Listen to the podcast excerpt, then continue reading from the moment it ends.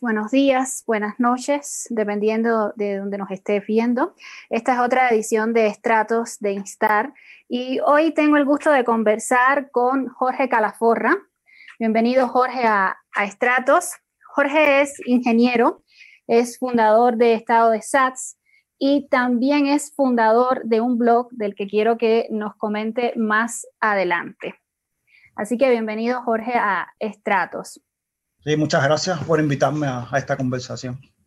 Eh, Jorge, bueno, a mí me gustaría comenzar un poco sobre, sobre tus orígenes y los orígenes que están más ligados a tu entorno o tu historia familiar, eh, específicamente a, tu papá.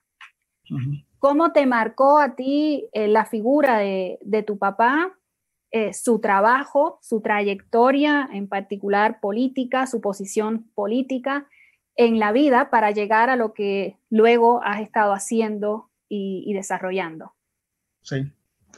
Bueno, mi papá terminó, se hizo abogado cuando triunfó la revolución. Y en aquel momento, en una conversación con, con Raúl Roa, eh, él le pidió que, que, fuera de embajador de, de Cuba en Japón. Eh, y mientras tanto le pidieron que fuera a Dinamarca para, para que cerrara la embajada. Ah, en ese momento había muchos diplomáticos cubanos que, que se estaban o se estaban desertando, estaban eh, yéndose hacia Estados Unidos. Eh, y mi papá llegó a Dinamarca para cerrar la embajada, pero en aquel momento cuando llegó se dio cuenta de que había mucho interés en Cuba en ese momento en Dinamarca y él propuso no cerrar la embajada, sino quedarse ahí. Se quedó ahí como encargado de negocio. Eh, y durante ese tiempo visitó toda Dinamarca, hizo muchos muchas amistades, hizo muchas conferencias sobre Cuba. Eh, ahí conoció a mi mamá, eh, que era polaca, y, ahí yo nací. Así que nací en Dinamarca y de cinco meses me llevaron a Cuba. Eh, fue en el vuelo del 13 de marzo de 1965, fue el mismo vuelo, aquel vuelo secreto de que el Che regresaba del Congo a través de Praga hacia Cuba, así que me cargó en sus brazos, no sé si, no tuve ninguna influencia sobre eso, pero así pasó.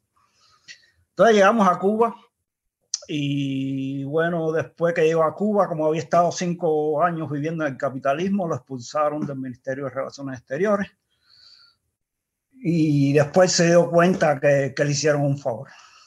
Porque después las represiones contra este tipo de personas de, de, pensamiento independiente fueron como mucho más graves de lo que habían sido en, en, esos primeros cinco años. Y bueno, yo crecí en esa casa multicultural, como mi papá sabe 10 idiomas, eh, chino, japonés, todos los idiomas normales, italiano, francés, etcétera, polaco, checo. Entonces crecí en una casa que, que, iban personas de todos los lugares del mundo. Había una casa de, muchos libros. Y, y, bueno, ahí tuve la oportunidad también con interactuando con esas personas, también aprendí muy buen inglés en ese momento. Y gracias a eso eh, tenía como una visión del mundo mucho más amplia de, del cubano normal, ¿no? También, como mi mamá era polaca, en aquel momento había un acuerdo entre los gobiernos que, que los ciudadanos como de países socialistas podían visitar eh, a sus familiares cada tres años pagando el vuelo en pesos cubanos. O sea que yo iba cada tres años a Polonia de vacaciones y también iba a Dinamarca porque entonces la, mi abuela, la madre de, mi papá, se quedó en Dinamarca. Así que yo tenía como una visión del mundo, siempre viajé desde niño eh, y veía lo que estaba pasando y veía lo que se discutía en, casa de, de, mi papá, que bueno, estuvo varios trabajos hasta que el último fue traductor de japonés para el Consejo de Estado, ahí en el, en el ESTI, la empresa de, de traducción e interpretación del Consejo de Estado. Eh, a él cuando estaba trabajando ahí, fue el año, no, no me acuerdo, 91, 92. Eh, se metió en el grupo de Indamiro Restano, era un grupo que se llamaba Movimiento Armonía. Y vino un 26 de diciembre a las 6 de la mañana la seguridad del Estado, hizo una revisión de la casa, se lo llevó para Villa Marista. Ahí estuvo 37 días y ahí me di cuenta de que hay momentos en que hay muchos amigos que se desaparecen y hay muchas personas que en ese momento, espérate, aquí estoy llamando, que en ese momento te, te vienen a ayudar. Eh, no sé si tienes una pregunta relacionada con el tema. Sí, te iba a preguntar eh, cuál era un poco la visión esa en la que creciste, que me supongo que venía no solo de tu papá, sino también de esas personas que, como tú dices, frecuentaban eh, a tu papá, frecuentaban la casa donde creciste y que también interactuabas con ellas cuando viajabas fuera. ¿Cuál era la visión sobre el proyecto de la revolución? Y a partir de esa visión sobre ese proyecto que se venía construyendo y consolidando desde el 59, ¿cuál fue también la, perspectiva crítica de la familia tuya, de, tu papá, sobre ese proyecto? O sea, ¿cómo se imaginaban que podían ser las cosas distintas? Bueno, era como muy muchacho en aquel momento, así que no recuerdo mucho, pero sí, sí me daba cuenta de, que el discurso este oficial y, de la forma de, que iba el país eh, no era, no, o sea, de lo que se hablaba mal de lo, del capitalismo y de otro, y lo bien de otros países socialistas. Yo sabía perfectamente cómo era, inclusive estuve en Polonia en el año 81 cuando el, golpe de Estado del año 81. Eh, así que todas, todas esas mentiras y toda esa ideología, y, toda, esa, teoría que, que, que, venía el gobierno y los que pertenecían al partido y sus representantes que venían a decir, yo nunca, eh, o sea, nunca me podían convencer de, de algo que yo sabía que era falso. Eh, que yo recuerdo que mi papá cuando, bueno, empezó la revolución, no recuerdo, no, me, me contaba él, que bueno, él tenía todo el entusiasmo ese que tenía todo el pueblo de Cuba de, de apoyo a la revolución, pero después se vio, vio dando cuenta de, de, de toda la falsedad de, y de todos los problemas que existían.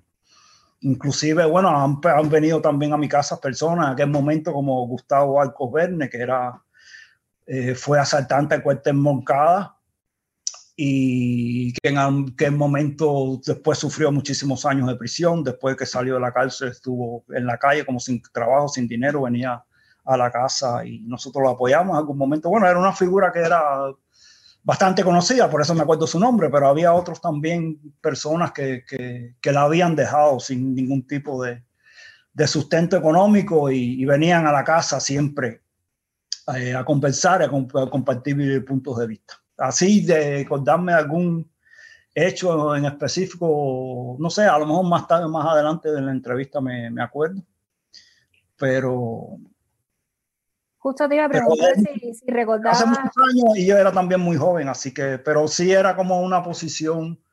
Eh, no, no de apoyo, pero tampoco de enfrentamiento hasta que mi papá se metió en este tipo de, de, de, movimiento socialdemócrata que, que, que, dentro del totalitarismo cubano no era permitido. ¿Y eso cuándo ocurrió? Eso ocurrió en el, en los, hacia los 90 ya, ¿no? Cuando, sí, en 91-92.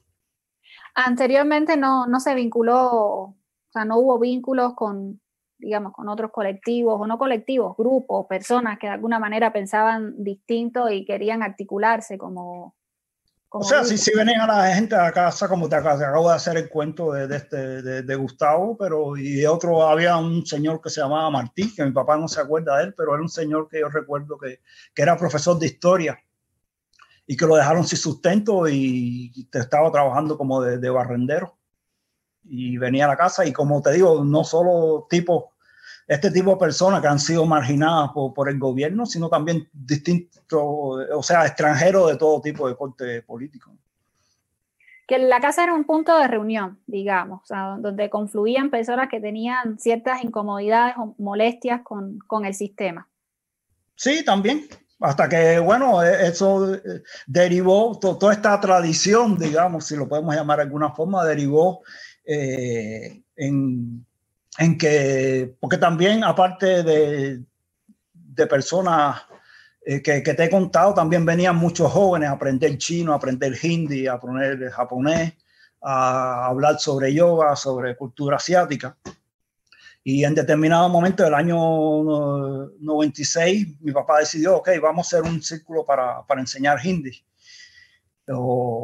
Y a partir de ese momento fundó lo que después se llamó el Monday Club, que, que a partir de, del, del año 96, todos los lunes, digamos por la noche, eh, la casa estaba abierta, entonces venían todo tipo de personas y, y, hasta que entró el COVID nunca, nunca se dejó de celebrar ninguna reunión. Hay veces que venían dos personas, hay veces que venía una persona, pero hay veces que venían 30 personas, a veces venían 35 personas de extranjeros, todo el cuerpo diplomático, eh, periodistas y, jóvenes de, distintos tipos de, educación venían a mi casa y desgraciadamente muchos de esos jóvenes casi todos yo los veo que están en el extranjero ahora.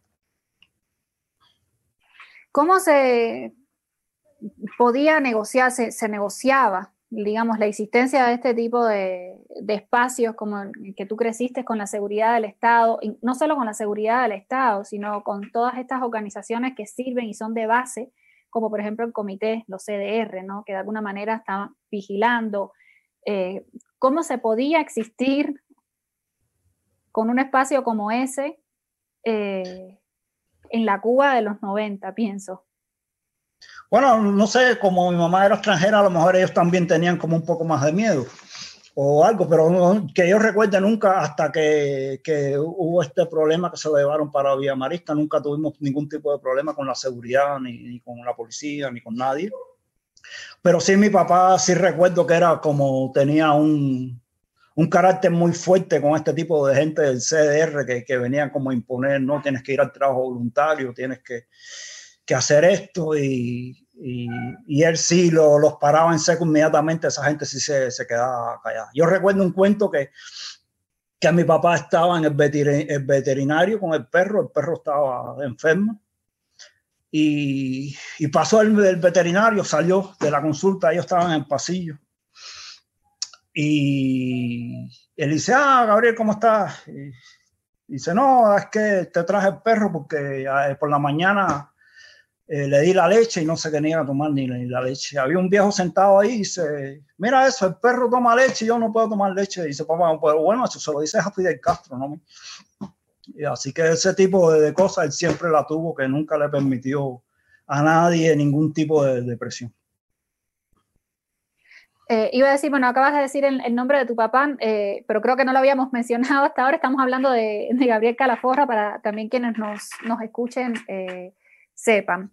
Eh, supongo, Jorge, que un poco todo este camino te fue conduciendo eh, hacia lo que después se convirtió, lo que creaste, ¿no? Co-crearon entre tú y, Rodiles, espacio de SATS.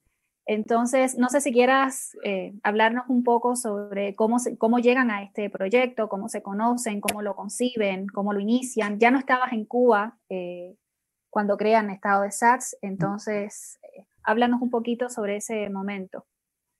Sí, bueno, no, yo siempre tuve, a pesar de haberme ido, nunca, nunca dejé mi acento cubano, ni nunca me dejé de interesar por Cuba y siempre leía mucho sobre historia, no solo de Cuba, sino de varios países, y me interesaba por saber qué, qué había pasado con esa revolución, porque como sabes, el cuento de la, de, la, historia oficial es muy estrecha. Y empecé a leer libros que habían estado presos, de gente que había estado preso y, de gente que contaba la historia de Cuba que, no se contaba normalmente. Y en un, uno de los viajes a Cuba, eh, Antonio, me conocía Antonio, él empezó a ir a este tipo, al Monday Club precisamente. Ahí nos conocimos, ahí hablaba, empezamos a hablar y quedamos en hacer algo.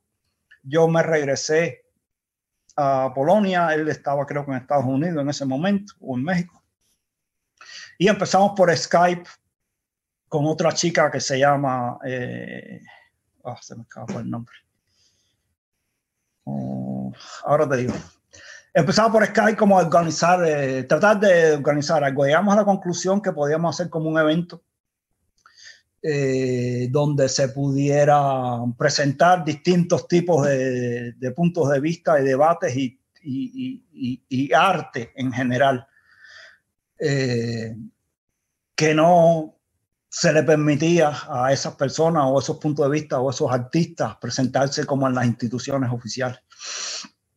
Y durante todo un año estuvimos organizando el evento, el dinero lo pusimos entre Antonio y yo.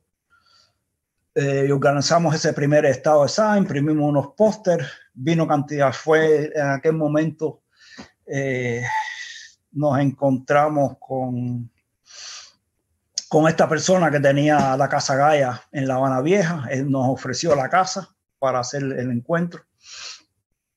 Eh, y tuvimos tres días eh, reorganizando el encuentro. El, primer, uno de los días fue, el último día fue el 26 de julio, el 25 de julio, que nosotros no, no lo habíamos asociado con el 26 de julio, pero estaba ese día llena la seguridad del Estado. El, último día el concierto por la noche, insistieron mucho que el concierto tenía que acabarse antes de las 12 de la noche. Eh, que se acabó un poco más tarde después, no sabíamos las, las consecuencias de eso, pero lo que sí estuvo claro que, que, corrimos la cerca de, de, lo que estaba permitido en Cuba hasta ese momento.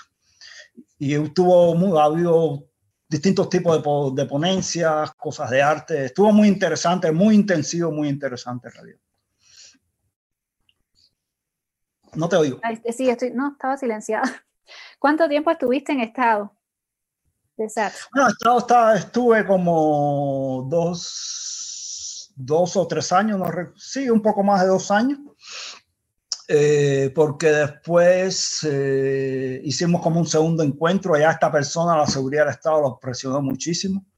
A mí, ante el segundo encuentro, de nuevo fui a Cuba y me hicieron como una entrevista en la estación de una estación de policía en nombre de, la Dirección de, eh, Inmigración y Extranjería pero bueno, era la seguridad del Estado y me amenazaron que si no, que si no dejaba, que no, que si iba al evento, entonces que iba a estar como, eh, me iban a prohibir la, la, entrada de Cuba. Como efectivamente después hicieron, porque al año siguiente, o sea, ya entre ese segundo año y tercer año, eh, yo renuncié por, por, discrepancias con Antonio en cómo llevar el encuentro. estaba como enfocado en, como en una confrontación más fuerte contra las instituciones estatales y después contra los propios disidentes que participaban en esos eventos.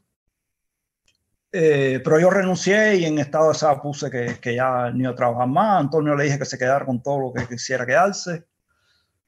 Y después hubo un tercer encuentro de estado de SA, que, que ahí fue donde firmaron el documental Este Gusano. Eh, ya no estaba en estado de SA, pero antes de ese encuentro a mí me prohibieron la, la, entrada a Cuba. No me dejaron entrar por un año. Él escribía al, a, este, a Soberón, el que es el, el, el director de, la dirección de, de MINREX, que, que atiende a la atención a los cubanos. Le, le escribía al ministro del Interior, le escribía al, al director de, de inmigración. Y al final me respondieron como una carta, respondiéndome a mis tres cartas que, que ellos se reservaban el derecho, no sé qué, que esperara. Y mi papá fue a inmigración, le dijo, bueno, dile que espere un año y que venga dentro de un año. Y como efectivamente después de un año me, me quitaron la, la, prohibición de entrada al país. Y, pero bueno, que realmente querían evitar que yo estuviera ahí durante ese evento. La prohibición era como, bueno, como estamos acostumbrados, vas a viajar a Cuba y en ese momento te enteras que ya no puedes eh, retornar, te notificaban antes, Sí, correcto. O sea, yo pensaba, eh, estaba equivocado, pensaba que tenía que prorrogar mi pasaporte. Y fui al consulado cubano y le digo que quiero prorrogar el pasaporte. Entonces me dice, no, no te lo puedo prorrogar porque realmente el pasaporte está vencido. Y eso demora, no sé, 45 días, 60 días, lo, lo que demora en aquel momento. Pero él viene y me dice, espérate un momento. Y entonces va a la computadora y me dice, pero tú tienes una prohibición de entrada a Cuba.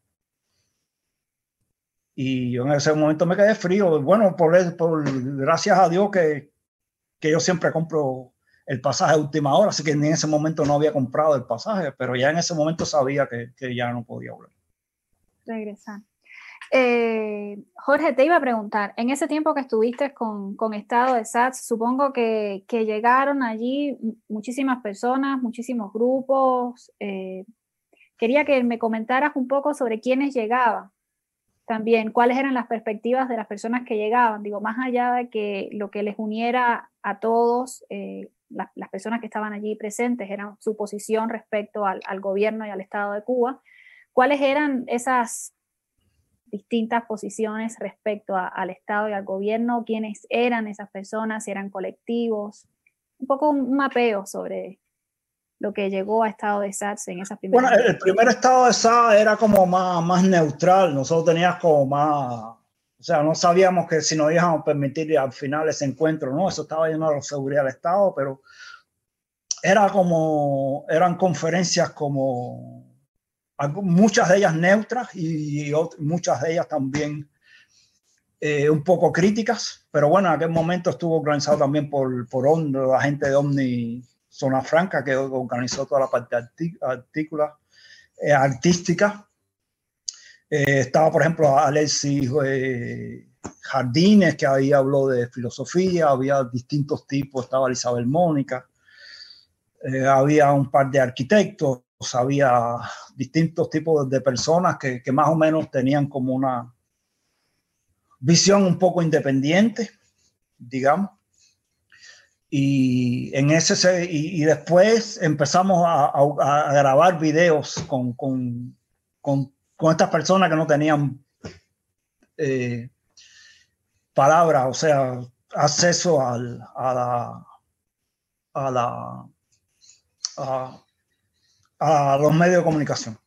Por ahí pasó todo, todo el que disentía en algún momento que era importante en Cuba en aquel momento, empezando por el Ávila, Giovanni Sánchez y todo lo demás. Ahí pues estaba, estaba Morúa, estaba, había mucha gente, ahora no recuerdo los nombres, pero ahí puedes ver los videos. Inclusive Eliezer me contó una vez que andaba por Guantánamo y iba caminando por la calle y escuchó su voz y era que en el televisor le estaban poniendo un disco con, con la entrevista que nosotros le habíamos hecho. Así que ese, ese, toda esa, esa entrevista llegaron a, a, todos los rincones de Cuba, pienso yo, aunque no tenemos como estadísticas ni, ni datos, porque todo fue como transmitiéndose. Eh, y ya bueno, ese segundo encuentro sí había mucho más gente de, de, la seguridad de Estado, tenían esos teléfonos que se doblaban así y se pasaban la vida, o sea, la vida no, el, el encuentro tomando fotos y mandándolo en aquel momento. El, internet estaba como muy, escaso en Cuba en aquel momento. Así que fue, una etapa muy interesante. Encontré con gente muy interesante eh, desde todo tipo de, de, puntos de vista. Y, y, realmente hicimos algo, te digo, corrimos la, la cerca hasta un lugar que no se había corrido antes. Te iba a hacer, bueno, varias preguntas relacionadas con eso. La, primera era sobre la recepción de, que tenía Estado de SATS fuera de la comunidad de, de disidentes u opositores, de personas que disintieran. ¿Tenía recepción fuera de esos espacios? Eh, la gente, ¿cómo manejaba el miedo? O sea, porque sabemos que el, miedo es la gestión básica de la vida en, Cuba, el miedo es la emoción que regula un poco todo. Entonces, ¿cómo, ¿cómo funcionaba incluso con aquellas personas que eran invitadas a participar y que a lo mejor no tenían una posición abiertamente confrontativa eh, con el gobierno, con, el Estado? Eh, ¿Qué pasaba también, si sabes, con esas personas que, que, participaron del espacio de SATS? Fueron citadas, interrogadas, eh, hostigadas por, por la seguridad del Estado. Sí, muchos de ellos sí, eh, por ahí andan los, los, cuentos de las personas. Giovanni Sánchez, bueno, puedes leer ahí las historias que, que ha hecho. Eliezer también tuvo un par de problemas antes de, finalmente irse. Pero había mucha gente normal también que, que, que sí seguía los programas. Y, y, me lo decían que los programas estaban muy interesantes, pero tenían como miedo de dar el paso siguiente, de, de expresar públicamente e, esa, esa oposición al gobierno porque en definitiva se estaban hablando cosas que ellos veían en la realidad que estaban mal y que no se hablaban en ningún lado. y apreciaban mucho como la valentía de, decir esas cosas en un medio público, que eso no se había hecho antes. Eh, Jorge, ¿y, hubo en algún momento la posibilidad de articularse con, con grupos que traían ya una trayectoria desde los 80, también grupos opositores en, en Cuba? O no se dio esa articulación entre Estado de SATS y esos otros grupos, y también si se propuso en algún momento la, articulación no solo con los opositores de La Habana, sino también con el resto del, país. ¿Hubo algún vínculo con el resto del país? Sí, yo creo que, que, al principio se, empezaron todas esas cosas a articular, pero entre las mismas presiones de la seguridad del Estado y, un poco del carácter de, de, Antonio, que ya no estaba en esa, en esa hubo muchas contradicciones entre Antonio y, y todos los demás. Así que eso por, por, por, por su propio peso se fue desbaratando y, y, no quedó en nada. ¿Cómo llegas entonces a, al blog? Ahora sí, el, el blog. Bueno, mi, idea y, y, el principio de, estado de Sachs era como, era lo que yo quería eh, hacer, ¿no? Hacer poner estadística, poner números, poner hechos o, contar historias de cómo habían ocurrido en realidad. Eh, así que ya cuando salí de estado de SA, también leyendo un poco del, Economist, veía que, ellos analizaban, ponían muchos gráficos con estadísticas y en base a eso hacían análisis de determinado tema. Entonces empecé a hacer eso uno a uno, vi, empecé a poner estadísticas, las mismas estadísticas de, de la ONI, y me di cuenta de que, de que cuando tú le presentas las mismas estadísticas a ellos con hechos, entonces ellos no tienen más nada que decir, no hay no, ni otro medio de discusión contigo, no, no, no, toda esa eh, habla, habla lirudería y esa discusión sin sentido eh, deja, de, deja de, de, tener lugar.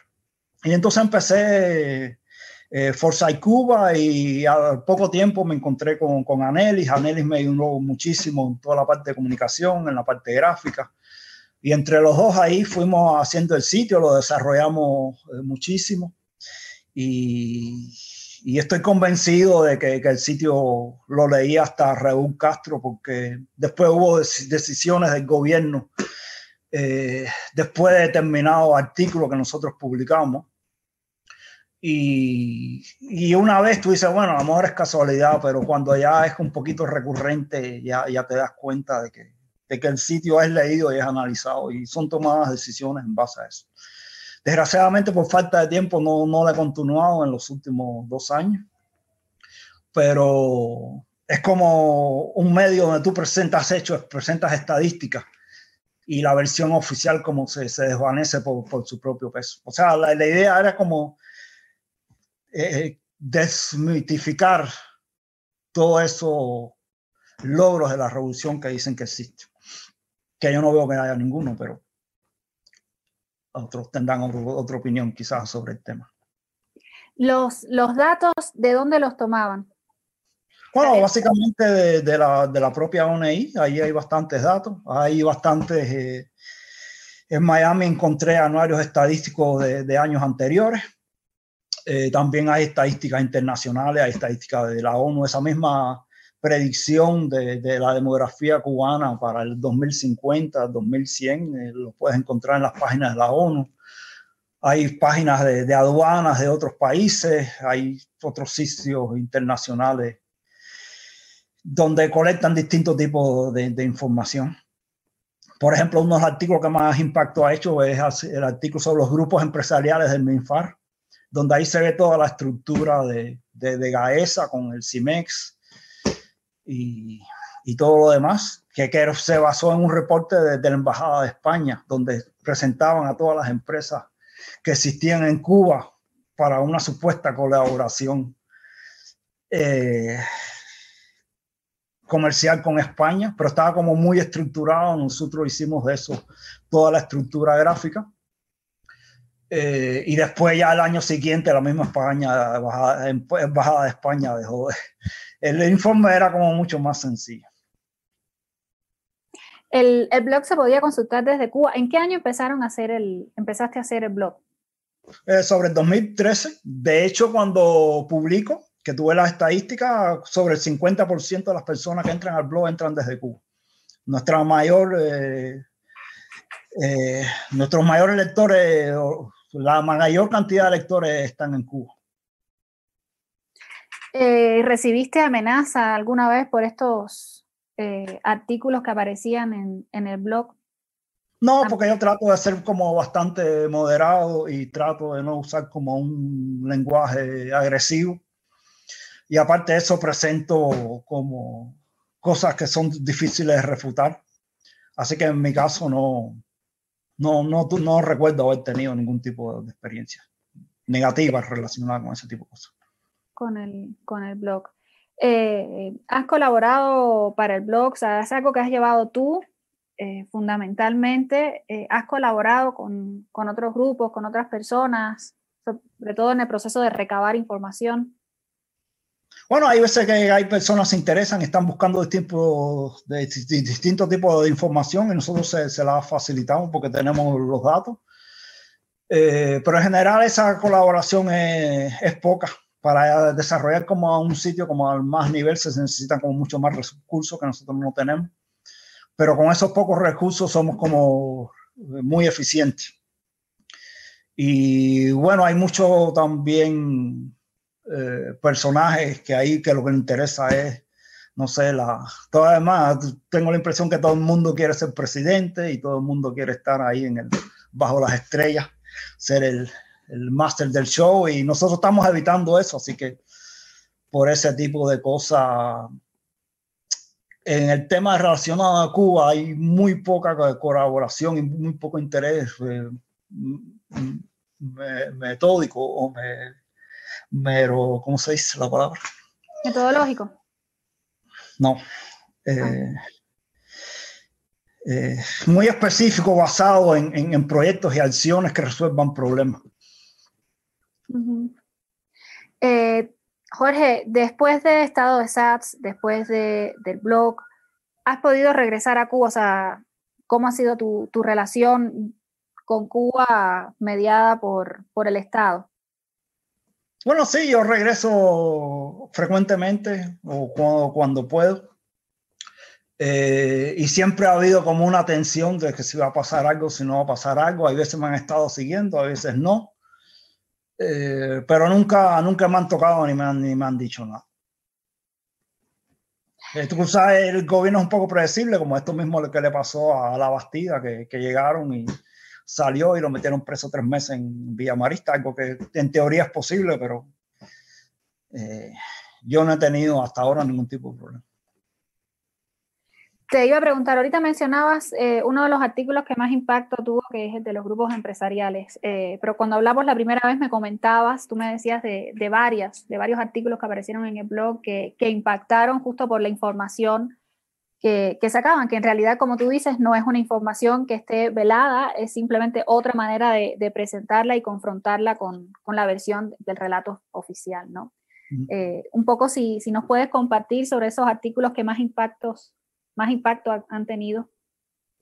Oh, uno de los artículos que me di cuenta que Raúl Castro leía el sitio, eh, realmente una vez ellos incrementaron el precio de la, de la leche en polvo, creo que subieron de 5 dólares y pico a 6 dólares y pico. Y como decían que tenían que incrementarlo por el aumento de los precios en el mercado internacional. Y como a los seis meses yo mirando datos me di cuenta que el precio de la leche había disminuido no sé cuánto por ciento y presenté todo el gráfico con la disminución del precio.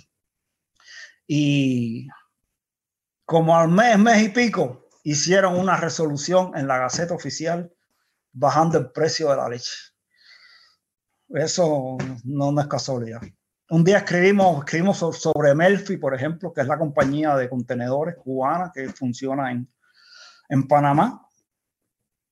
Y hubo un caso que uno de esos barcos, o sea, administrados por esa compañía, llegó a México con unos kilogramos de cocaína y lo, la aduana de México lo, los confiscó, los paró. Escribimos sobre eso entre, era unas frases dentro de toda la oración, dentro de todo el artículo. Y recuerdo que ese, artículo lo publicamos como a las 8 de la noche. A las, al día siguiente de la mañana habían cambiado un ministro de transporte. Y está ahora el que está aquí ahora. Y, y, bueno, hay mucha gente que se, que se contacta con nosotros viendo datos interesantes, como pidiendo más datos. Eh, así que es un sitio que, que realmente que tiene un impacto sobre lo que está pasando. Y has tenido, a partir de todo este trabajo investigativo que lleva el, el blog, relación con, con grupos de, de, opositores que me imagino que requieran, necesiten también de esas herramientas o de, esas de esa información que ya tú has eh, recabado. ¿Te ha permitido eso eh, relacionarte con, con, otros grupos, acercar esa información a ellos? No, la relación viene más bien de estado de pero no hay, o sea, hay algunos que, que, pide algún dato de vez en cuando, pero, o sea, la, idea de, de, de, utilizar los datos y de utilizar la historia de Cuba eh, tenía como, o sea, asumimos que en determinado momento iba a haber como una apertura en Cuba de algún tipo. Eh, como ocurrió efectivamente cuando, cuando lo de Obama, que después el gobierno empezó a cerrar de nuevo desde, desde Cuba todo, todo tipo de, de, trabajo independiente. Así que una vez que el gobierno empieza a cerrar eso, no hay como posibilidades de aprovechar esa información y usarla como un proyecto para desarrollar algo en Cuba. No solo de momento de, oposición, sino para hacerle mejor la, la vida a la gente para hacer, como tú sabes, la sociedad civil también, no solo es oposición, es también actuación de distintos tipos de, de personas. Recuerdo un proyecto que querían como modernizar todo el, el anillo ese del puerto en estado de sala, lo presentaron en aquel momento, fíjate, en el año 2011. Ya tenían un proyecto de, de modernización de todo el área alrededor del puerto, incluyendo restaurantes y todo tipo de, de comercio. Y todo eso, para eso necesitas datos también, pero si tú no puedes realizar esos proyectos, porque el gobierno tiene cerrada la llave de, todo tipo de, de, de proyectos que, que, no estén iniciados por ellos, entonces como consecuencia no hay como necesidad de este tipo de colaboración.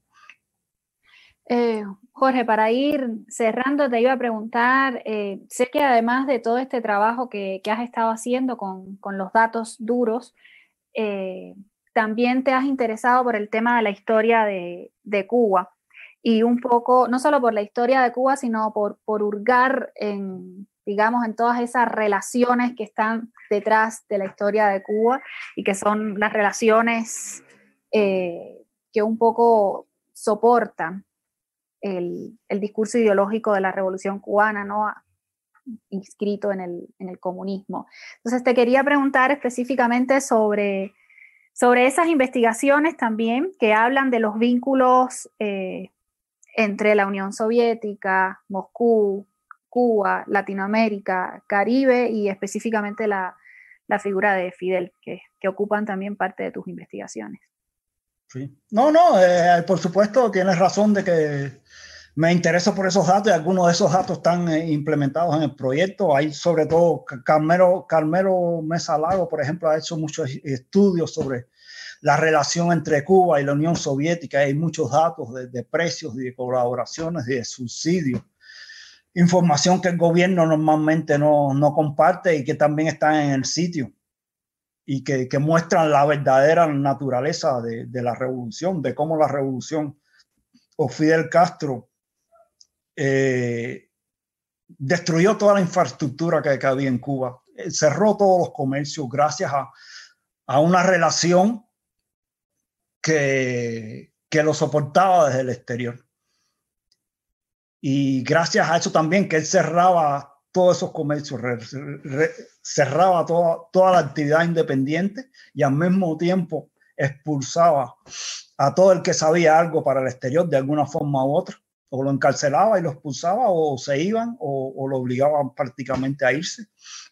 Nos damos cuenta de que toda esa transmisión de, conocimiento de una generación a otra se, se ha perdido. Por ejemplo, ahora tú tienes, tú eres dueña de una farmacia y y viene una muchacha joven y, empieza ahí en la caja, empieza a aprender, empieza como a manejar el negocio en, no sé, 10, 15 años. Ella sabe cómo manejar una farmacia, o es directora de la farmacia, o abre su propia farmacia, o hace otro tipo de cosas que aprovecha ese conocimiento. Y el principio de la revolución, cuando toda esa alta burguesía y mediana burguesía salió del país, todos esos negocios cerraron, quedaron cerrados, quedó como eh, un, vacío, quedó como una clase que tenía cierto conocimiento, que, a medida que fue saliendo de las etapas, eh, o sea, de, la fuerza de trabajo, te das cuenta que en, Cuba no hay ningún tipo de desarrollo de ningún tipo. En los mismos hoteles los tienen que traer a los indios para que, hagan la plomería, electricidad, porque los cubanos no, no, no lo pueden hacer. Eh, los directores de los hoteles son extranjeros, no son cubanos. Cuando el, el, iban a hacer las cosas estas con Odebrecht, los directores de, la construcción de Puerto Mariel era un inglés, el que iba a hacer la, la, modernización de, de, los centrales eran extranjeros, eran brasileños.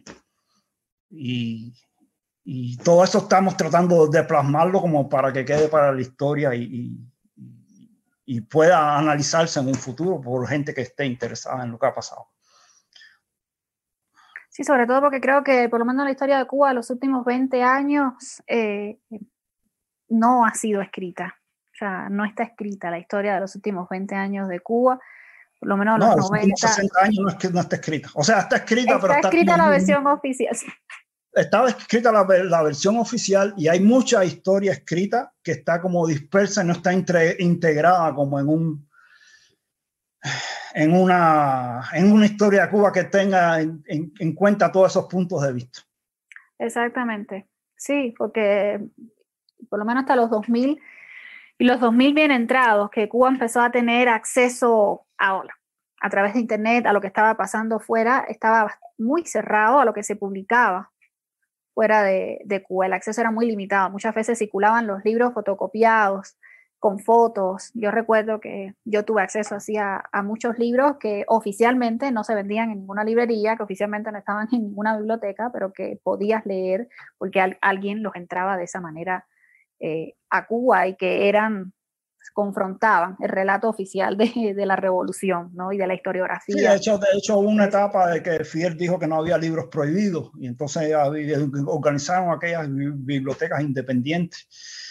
Eh, y conocí a varias personas que, que organizaban esas bibliotecas y conocí a varias personas que mandaban los libros a esa biblioteca y que después resulta ser que, que la seguridad del Estado impedía el acceso a, esas bibliotecas, impedía el acceso de, de los libros al país y, vemos cómo está controlado el, Internet, que, que, niega el acceso por una limitación de, de precio, aparte de que bloquean todo lo que ellos estimen que no, que no, que es dañino que tú los leas.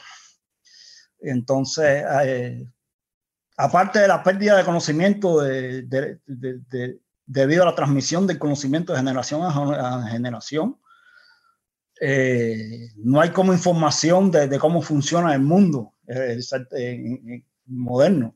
Yo me he encontrado en el aeropuerto con cubanas que, que no sabían cómo sacar dinero de un, de un ATM, ¿no? un cajero automático. Y he tenido que ayudarlas porque ni, ni siquiera eso sabía. Y entonces te, te, das cuenta que la gente viene aquí y no, no, no, saben cómo funciona el mundo, entonces te, te vas quedando atrás, te, te, vas quedando como... Cuba tiene en este momento unos 100 años atrás. Se está produciendo, se están naciendo tantos niños como en 1907 está produciendo caña, tan, tan, tanta cantidad de caña como en 1905. Y por ahí te puedo dar una pila de indicadores que te demuestran el, el desastre de, de, la falta de inversión en infraestructura en los últimos años, de todo tipo. Y si no tienes inversión en infraestructura, no, no tienes desarrollo del capital humano y no puedes desarrollar el país. Así que te quedas ahí como en la edad medieval. Así es, y sobre todo porque creo que en Cuba esos, las seis décadas de, que implicaron estigmatizar todo lo que ocurría fuera de ese circuito de relaciones eh, de países socialistas, o sea, la estigmatización de la sociedad capitalista, por ejemplo, eh, no solo era una estigmatización, sino era una forma de negar el acceso a conocer, a saber cómo funcionaban también esas, esas sociedades, ¿no? Y las lógicas de esas, de esas, de esas sociedades, más allá de lo que el discurso político eh, decía, ¿no? Y podía circular respecto a ellas. Entonces, sí, efectivamente, no hay conocimiento de cómo es el resto del mundo. O sea, salir de Cuba es como, creo que es el tropo que más socorrido en la literatura, y no solo en la literatura, sino de manera coloquial, es como un viaje en el tiempo, ¿no? O sea, todo el tiempo siente que estás viajando cuando vas. Aparte, te, te, das cuenta que la gente que se queda en Cuba, cuando vas y hablas con ellos, es como han asimilado, después de tantos años de asimilar ese discurso oficial, empiezan a pensar y a, y a repetir eso mismo que ellos dicen, y realmente hay muchas cosas que no son así. Exactamente. Bueno, Jorge, yo te agradezco muchísimo. Eh, me gustaría ya robarte unos minutos más para cerrar y preguntarte, eh, partiendo de toda esta experiencia que, tienes y que no solo está vinculada a tu trayectoria profesional, a tu trayectoria como activista, eh, sino también a tu historia familiar, ¿cómo ves tú hoy la situación de Cuba. Antes de empezar, me decías que eras muy poco optimista sobre, sobre el futuro, sobre la idea del futuro. Yo recuerdo algunos de los videos que he visto de Estado de SATS, donde te veía hablar a ti, y justo tu visión sobre el futuro y sobre pensar desde el presente el futuro y prepararnos para el futuro era importante y tenía un, un viso nada pesimista, era muy optimista en ese momento. Entonces, ¿Cómo ve el Jorge de hoy, del 2022, la situación en Cuba y las posibilidades sobre todo para un cambio y qué tipo de cambio? Bueno, como te dije, era antes más como optimista, hasta yo creo que, que cuando lo de Obama fui un poco más optimista. Y después cuando me di cuenta de que el mismo gobierno empezaba a, a contradecirse y a cerrar todas las opciones eh, que Obama en aquel momento le estaba dando y al mismo tiempo un aumento de, la represión hacia todo tipo de, actuación independiente. Hay un video por ahí que, decía algún funcionario del Estado que, prohibía cualquier tipo de, interacción con la embajada americana si, si no estuviera antes consultado con ellos. Ahí empecé a darme cuenta de que ya, ya eso había eh, terminado, que eso no tenía ningún futuro. Eh, y en cuanto al futuro he estado como más pesimista porque veo como la desesperación de, de, la gente. En aquel momento, cuando lo de Obama, eh, cuando ellos hicieron como un estudio eh, por el FIU para demostrar que la gente lo que querían era que, que, le quitaran el bloqueo, porque el objetivo de todo ese teatro era que le quitaran el bloqueo. Y una vez que, que no pudieron quitar el bloqueo o el, o el embargo, como dicen, eh, se empezaron a echar todo, todo, para atrás, al mismo tiempo que le dieron que le dio miedo como eh, realizar como una apertura de, de, toda la sociedad. Porque en realidad el comunismo o el Estado totalitario es, tienes como una versión o uno o uno o cero. Tú no puedes empezar a, a dar un poco de libertad porque se desmorona todo. Y eso es lo que está pasando en Cuba. Díaz Canel está arreciando, aumentando mucho más la represión porque la gente está mucho más desesperada, está mucho más marginalizada, tiene mucha más hambre. Y la represión es, más violenta porque si tú abres un poquito se desmorona todo, que eso fue lo que pasó con, con Gorbachev, que intentó como hacer como una, la, cómo hacer la sociedad más transparente, más eh, dinámica, más eficiente, y eso no lo pueden lograr. Porque una vez que la única forma de lograrlo es que, que hagan instituciones independientes, eh, que la gente tenga sus propias compañías y, y, genere su, su, su, propio ingreso, su, su, trabajo y así pague impuestos y le dé trabajo a los demás. Eh, así que esa versión de, de, de, digamos, de democratizar, democratizar el socialismo no existe.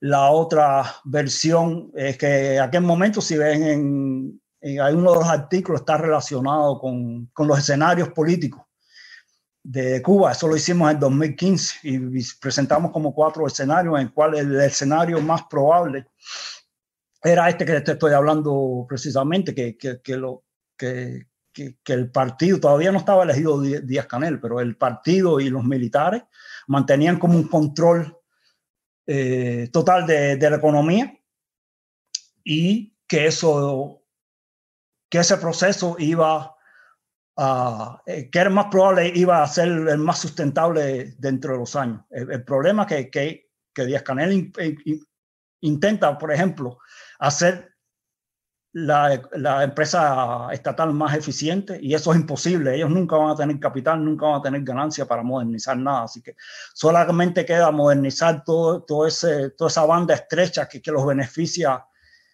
eh, a ellos y, exclusivamente a ellos. Todo el tema este de AESA, los hoteles, el turismo y tal. Y todo lo demás, ves la desesperación de la gente por irse. Y el costo de eso es la extinción de la nación. Pues si tú ves, ahora tenemos 11 millones de habitantes, 11,2 de ellos el 20% o 2 millones más o menos de, habitantes tienen más de 65 años. O sea que en los próximos 30 años toda esa gente se va a morir. Y entonces tenemos un grupo, tenemos tantos nacimientos como había en 1905. O sea, el, está, el número de nacimientos está decreciendo desde el año 78. O sea, hay cada vez menos niños. Si hay menos, menos niñas, hay menos niñas que van a generar menos nacimientos en el futuro. Y a eso añádele toda la inmigración. en los últimos dos años y medio han llegado a Estados Unidos como 110 mil personas. Entrada por la frontera, año 2020, 2021 y lo que llevamos del 2022. En Estados Unidos hay más de 2 millones, 2,3 millones de habitantes de cubanos, más unos 200 mil, más o menos 300 mil en el resto de los países del mundo. De ellos, 150 mil más o menos eh, cubanos que viven en España y otros 150 mil que viven en Cuba con ciudadanía española. O sea que en teoría, o sea, los viejos no se van a ir, se van a morir dentro de los próximos 30 años. Los otros, que más o menos jóvenes, que tienen ciudadanía española, se van a ir. Y entonces nos quedamos sin fuerza de trabajo y nos quedamos sin la sustitución de la, de la fuerza de trabajo. La, otra opción es una rebelión, eh, como pasó el 11 de, julio a mayor escala, y ya vemos los resultados con penas de cárcel de, de 20 y 30 años, cuando ellos mismos asaltaron en Moncada y le dieron penas de cárcel de 10 años, 10, 13 años fueron solamente a cuatro personas. Y no a Fidel Castro. Él le dieron 10 años, no le dieron 13. Raúl de Castro fue, le dieron 10 años, no disparó ni un tiro en Moncada. Eh, pero ves la, la, desproporción de las, de las penas que existen ahora con lo que, que existe cuando existía cuando, cuando estaba Batista. Y tiene que haber esa más represión porque por lo que te explicaba anteriormente, que, que si admiten un tipo de protesta o de libertad, todo el sistema se desmorona. Y, o sea, el, el, el, sistema se cae si la gente sale a la calle a protestar y, y, se enfrenta al gobierno, pero eso puede resultar en mucha violencia. Eh, que, que, que, va a empezar por el mismo régimen. El mismo Díaz Canet dijo que él, diga, que daba la autorización a disparar y que no había ningún tipo de problema. Y entonces, ¿qué es lo que, qué es lo que quiere la gente? La, la, otra es una intervención americana, que nadie quiere. Pero ¿qué es lo que quiere la gente? Vivir bajo una administración americana todos los que están en Cuba, o sea, de aquel momento el 75% de los jóvenes querían venir a Estados Unidos. Todos los cubanos que andan por ahí en su mayoría quieren ir a Estados Unidos. Como te explicaba, hace los últimos dos años y, tres meses, han ingresado, tío, 110 mil cubanos que quieren vivir en, en Estados Unidos bajo la administración americana. O sea, pueden ir los americanos a invertir y, desarrollar país, eso no va a ocurrir porque en primer lugar los, los americanos no, no, van a ir a desarrollar infraestructura por gusto. Y en segundo lugar porque es muy difícil, inaceptable desde el punto de vista político, a menos que el mismo gobierno empiece a, a desarrollar reformas y acercarse a los americanos y eso no va a ocurrir por el mismo tema de que no pueden permitir ningún tipo de desarrollo independiente. Así que no veo como ninguna solución, porque el, gobierno no se va a desarrollar, no va a hacer nada. Díaz Canel ya él no lo dice, pero todo lo que hace te das cuenta de que no va a hacer nada por desarrollar el país.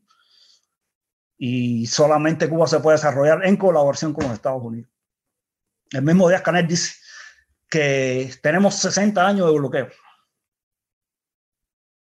o sea, que, que los 40 años, desde 1960 hasta 1989, la colaboración con la URSS, los miles de millones invertidos por, la Unión Soviética en Cuba, no sirvieron de nada.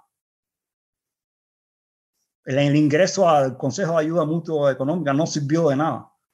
Dice, bueno, esa, esa relación no sirvió de nada durante tantos años, tanto dinero invertido.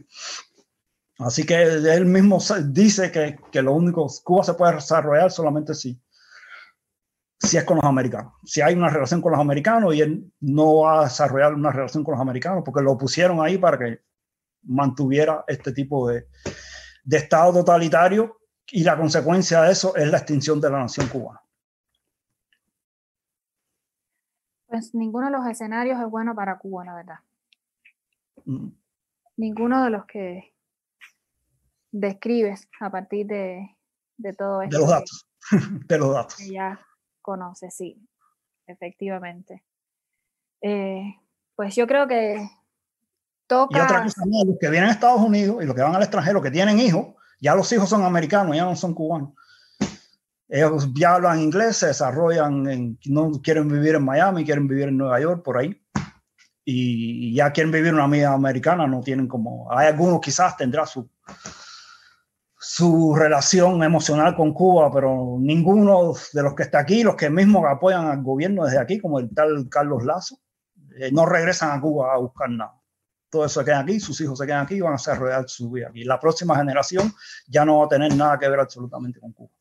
O sea, si tú no tienes capital humano, no tienes personas, no tienes conocimiento, no tienes futuro.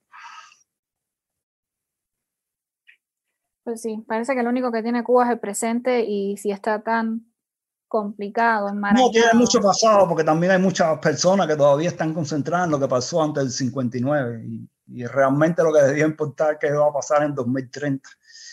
Todo el mundo va en el 59 todavía no sé cuántas vacas, pero sí, eso no tiene importancia, eso ya, ya es un mundo que no existe. Exactamente. Así es. Te agradezco muchísimo, Jorge, te agradezco muchísimo todo el testimonio personal, los conocimientos y también la posibilidad de, imaginar estos posibles escenarios futuros para, para Cuba, que ojalá pues algo ocurra. No sé, ahí ya sí caemos casi que puede haber un curso religioso del milagro. posible que pase algo que nadie haya predicho y, y, la cosa cambie, pero hasta ahora no hay nada que indique que eso vaya a pasar. Pues e, esperemos que algo cambie, esperemos que ahí las relaciones en, en los procesos den al traste con, con algo que, que, realmente sea beneficioso y productivo para, para la isla y para el futuro de, bueno, en realidad ha ocurrido algo importante porque ahora Putin inició la, la, guerra contra Ucrania y ha, ha, obtenido sanciones inimaginables que, va, que van a, a retornar a, a, Rusia 50, 60, quizás 100 años. Y Cuba estaba como que soportada por esa Rusia de alguna forma. O sea, Putin no le daba dinero porque era su dinero, ya no era el dinero del Estado, del pueblo soviético. Así que no le da dinero, pero sí le daba como un apoyo mínimo para que se mantuvieran en poder. ¿Qué va a pasar ahora después que se termine esta guerra? ¿Cómo va a terminar Rusia? Aislada del mundo, donde no, tiene, está bloqueada financiera y económicamente. ¿Qué va a pasar? Quizá, a lo mejor. Habría por ahí un, una fuga, una posible fuga. Muchísimas gracias, eh, Jorge, eh, y muchísimas gracias también a, todas las personas que, nos siguen y que, han visto este encuentro. Y nada, agradecerte nuevamente a ti, agradecerte por los conocimientos, agradecerte por el trabajo continuado y no sé si puedas decirles a las personas que nos escuchan dónde pueden consultar el, el blog y toda esta información. Sí, el sitio se llama foresightcuba.com y bueno, no sé si esto lo transmites por Facebook, ¿no? Sí. Agradezco los comentarios ahí, siempre son bien bienvenidos. Muchísimas gracias, Jorge. Y nada, me despido entonces de, todas las personas que, que nos siguen.